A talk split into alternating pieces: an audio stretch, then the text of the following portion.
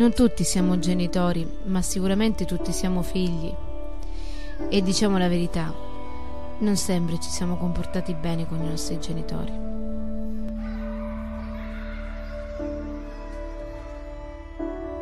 Prima di diventare mamma mi dicevano sempre che una volta diventata genitore avrei compreso di più l'amore che Dio ha per noi.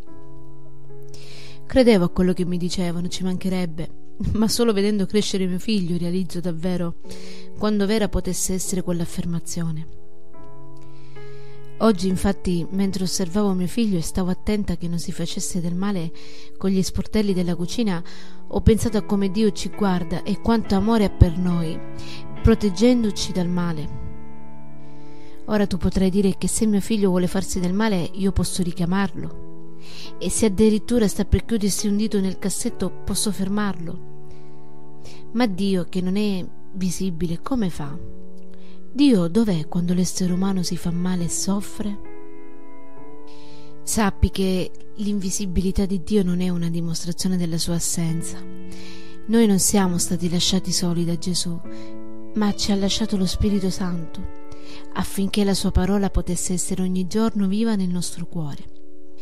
E sì, la sua parola, la Bibbia, è il modo con il quale Dio ci dice cosa è meglio da fare o non fare, quali saranno le conseguenze del nostro fare, di testa nostra e cosa invece Dio riserva a tutti i figli che fanno la sua volontà.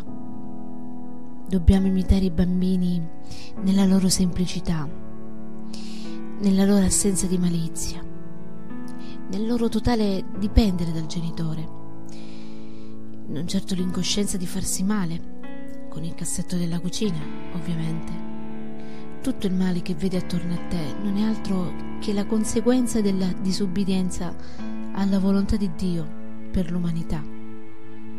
Non prendetela con Dio. Lui ha fatto tutto affinché le tue mani non rimanessero chiuse nel cassetto del peccato. Ha addirittura donato suo figlio, che al posto tuo ha fatto molto di più. Ha lasciato che le sue mani venissero inchiodate sul duro legno della croce. Pensaci quando continui a sprecare la tua vita dietro cose inutili, quando continui a provare l'ebbrezza della disubbidienza, sentendoti grande.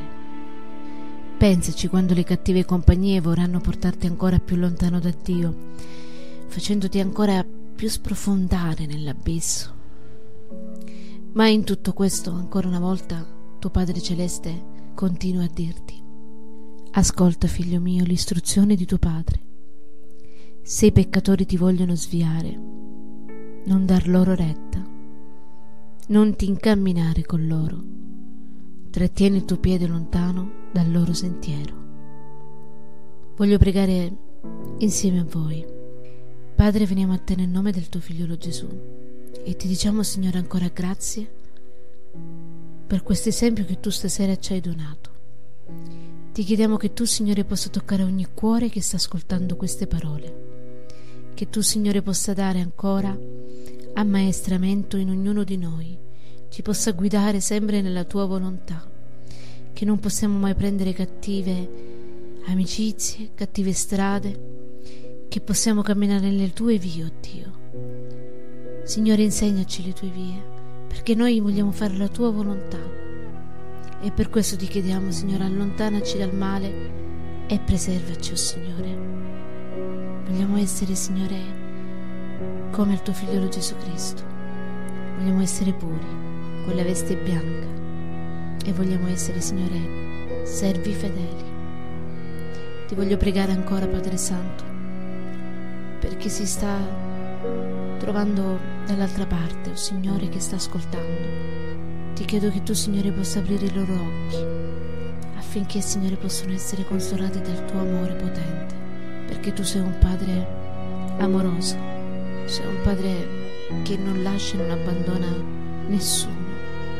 Facci sentire il tuo amore, Signore, perché abbiamo bisogno di te. Grazie per ogni cosa, Signore.